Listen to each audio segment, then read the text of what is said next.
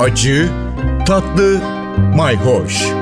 Yemek kültürü yazarı Aydın Öneytan'la bir tutam tarif, biraz da tarih. Merhabalar.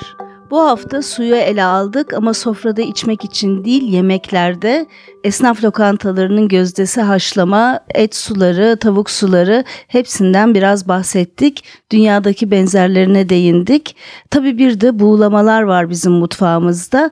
Aslında eskiden buharda pişirmek de özellikle Orta Asya kökenlerimizde pekala varmış ama buharda pişirmeyi biz nedense unutmuşuz. Eskisi gibi kullanılan bir yöntem pek değil ama buğulamalar hala geçerli. Özellikle de büyük balıkların buğulaması yapılır.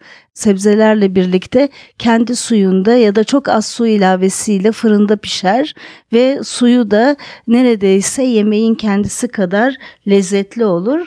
Ama sofrada su deyince tatlı bir örnekle bitirelim. O da hoşaf. Aslında hoşaf da hoş ab yani Ab su demek Farsça hoş su anlamına geliyor.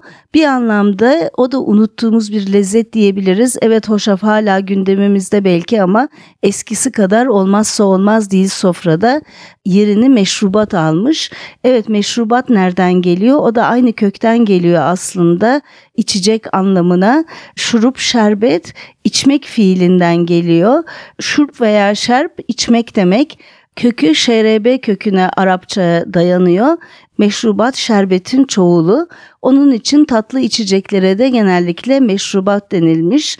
İçeceklerin içildiği kaba ise maşrapa denilmiş. Hepsi işrup ya da işrap içmek fiilinden emir kipi iç demekten geliyor. Evet şuruplar, şerbetler, hoşaflar bunlar da bizim soframızın önemli su bazlı lezzetleri. Bunları ileride daha da detaylı olarak ele alacağız. Takipte kalın, hoşça kalın. Bir tutam tarih, biraz da tarif. Aydın Öneytan'la Acı Tatlı Mayhoş Arşivi ntvradio.com.tr adresinde Spotify ve podcast platformlarında.